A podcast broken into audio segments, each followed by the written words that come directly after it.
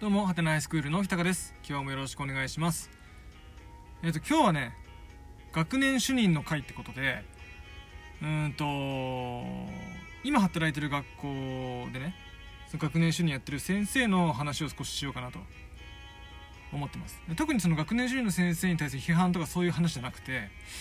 まあ、ちょっといろいろあるんでね、ちょっと聞いてほしいんですけど、学年主任ってそもそも何なのかっていうことから話そうと思いますね。うんと学校では先生方は必ず1学年か2学年か3学年どれかに配置されるんですよ。ね、担任だろうが副担任だろうがそれ以外だろうが必ずどこかの学年に入ることなんですよね。で僕はたまたま今1年生の担任をやってるんで1学年の中に入ってるんですよ。でその1学年の中にいる先生方を取りまとめる先生というのがいてそれが学年主任という先生なんですよ。ね、学校によっては学年主任の先生は担任も副担任にもならないでその学年主任っていう仕事を一身に受けようみたいなさ。ね。うん、学校によっては別に担任の先生が学年主任やる場合もあるんですけど、とにかくなんかこう、なんていうんですかね。その学年の雰囲気を決定づけるというか、方向性をね、こう温度とってこうやっていくみたいなさリーダー的な存在が学年主任とされてるんですよ。で当然僕の働いてる学校の今僕のいる1学年の中にも1学年の主任の先生がいてでその先生はね僕と年齢同じなんですよ。僕今30歳。でその学年主任の先生も30歳なんですよ。若くしてそういうリーダー的な存在の立場になったわけですよ。で学年の先生方にその30歳以上の先生も当然いるわけだから先輩の先生もいっぱいいるんでその中でねうんと学年をこうまとめて引っ張っていくって仕事なんでね。大変だとは思うんですけどえっ、と最近年度末反省っていうのがあってもうなんかこの年度末反省については前回も前々回も話してるんでまたかよって思うかもしれないんですけど、まあ、そんなのがあって。でその時はね担任の先生方だけでまず一旦話しましょうってことで担任の先生集まってこんな反省あったねみたいな。来年度はこうしていきましょうみたいな話をこうしたんですけどその時にあのその学年主任の先生が言ってたのはちょっと今年度は自分が前に立ちすぎた、自分がやることが多すぎた。正直もうパンクしそうなんだと。自分のキャパをオーバーしてる状態でそれ辛いとだから来年度はもうちょっと人に仕事振っていこうかなと思ってるんだ。っていう話をしてて。まあそれはそうかと、まあ、確かにすごい多かったんですよね。その人の前で話すこともそうだし学年としてねこうやっていくことはこういうことですねってこうアイディアを出すのもその先生がほとんどだったし。うんと。怒ってるのもその先生が一番多かったしね、まあ、そんなんでねすごい疲れたと思うんですよね。今年度。まだ終わってはいないんですけど疲れたと思うんですよ、うん、でしかも当然先輩の先生方もいるわけだからで先輩の先生方からしたらその学年主任の先生若い先生でねまだ経験が少ないから口出したくなるじゃないですか。ちょっとね。私の時はこうだった、俺の時はこうだったと。なんでこんなできてないんだってこうなんかこう物言いが入ったりとかするわけなんでそれも僕の知らないところでいっぱい受けてたと思うんで、ま、それはもう体力的にも精神的にも大変だったんじゃないかなと思うんですよね。で、まあ、そんなことを言ってたので、まあ、当然ねこっちは協力もちろんしますよという形で話はするんですけどうんともうそんな話をしながらもななんでこんなことになってんのかなと思って。なんかもうその先生曰く嫌なんですってもう。なんか笑いながら言ってたんで本心かどうかは分かんないんですけどもう辛いと、ね、やりたくねえと学年主任、ね、誰か変わってくれよって。ね。本心か分からないけど、まあ、半分本心なのかなみたいな。感じがあって。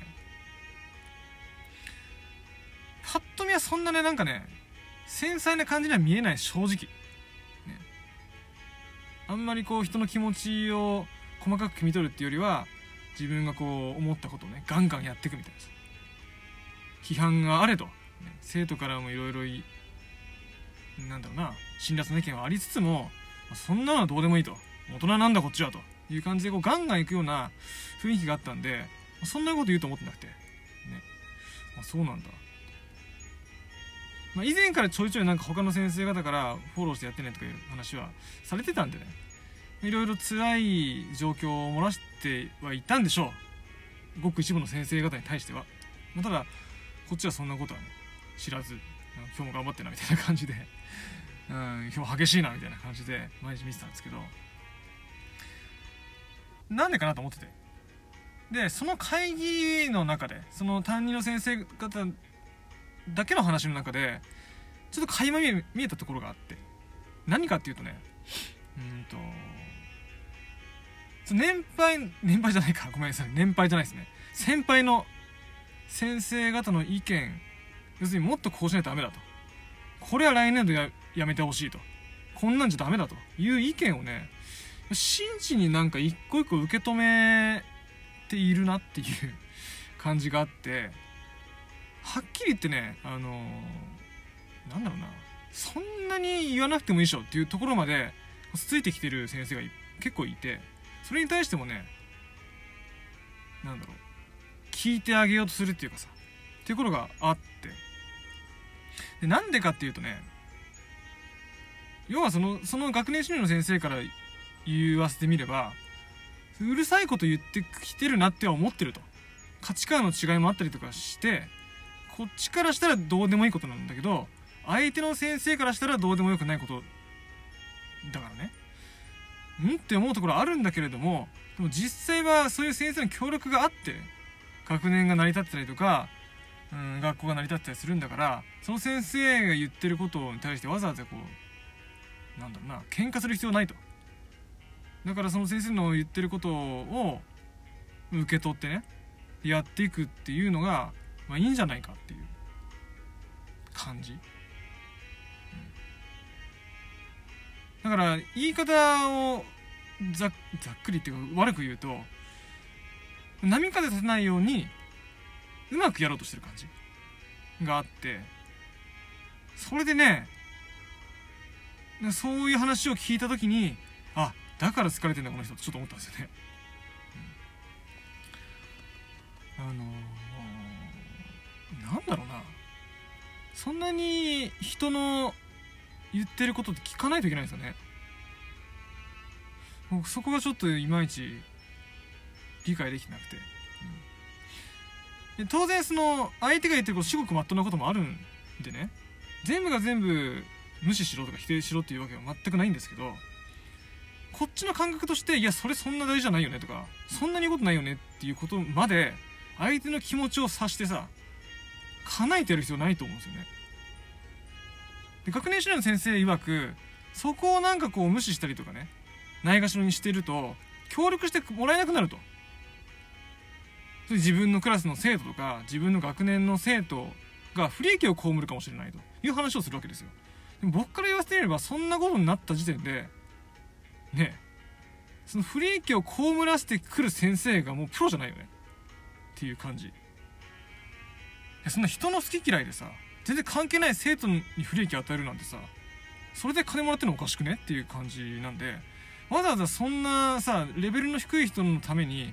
忖度してやる人なんてこれっぽっちもないと思うんですよ。マジで。そんなところにまで神経使ってるから疲れるんだろうなって思うんですよね。きっとその先生今年すげえいろんなことを話したりいろんなことやったりとか生徒に対してね。してたんだけどきっと本心でさ必要だと思ってないことも言ったりやったりしたんじゃないかなとちょっと思うんですよ、だからその先生は先生で俺なんでこんなにいっぱいやってんだろうって自分の思ってないことこんなにいっぱいやってねって表に立ってさ批判受けたりとかしてなんでっていう思いがすごく強いのかなと思うんですよ。だから余計になんだろう俺こんなにやってんのに感がさ強かったりするのかなって思って。なんかね切なくなりました。すごくね、うん、先輩の言ってることはさある程度正しいと思いますよ。だってそういう経験があるんだから向こうは。だけどねそれが全て正しいとは限らないしね。そのこいつの話聞いてやんないとこいつ機嫌悪くするだろうなって思って聞く話なんでさ。価値ないっすよね別にね。なんでこっちが我慢しないといけないのかなっていう、と思ったんですよね。でその話のさい話し合いの最後にいやなんかこういろいろ来年度こうした方がいいとかねこれ削った方がいいってことあったらあの言ってくださいと。今まであんまりそういうことを先生方俺に言ってくれなかったんで言ってくださいっていう話があったんで、ま、そもそもこっちはね聞いてくれようとしてないから全然言ってなかったんだけど、まあ、聞くって言うんでね。ちょっとなんだろうな、まあ、テストも近いからもし落ち着いた機会に話しようと思って「いやこれいらないっすね」とかさ「これこんなにやってやる必要ないないっすね」とかさ。もうバンバン削ってやろうと思うんですよ。持ってて話しようと思ってんですよね、だからねもっと疲れない方法があると思うんですよ、ね、疲れるだけ疲れて効果のないことやってどうしようもないんだから、ね、ただとろう感があるのみでしょそれって。でやったった感 だけでさ何にも効果が出てないってさもうそれこそ意味ないよねっていう。時間と労力の無駄、だと思うんでより良い方法こんだけ削っても大丈夫だよっていうことをねなんか示していきたいなって思ってます。リーダーの皆さん頑張んなくて大丈夫です。と僕は思います。今日はそれを伝えたくて話しました。ということで今日はこれで終わります。どうもありがとうございました。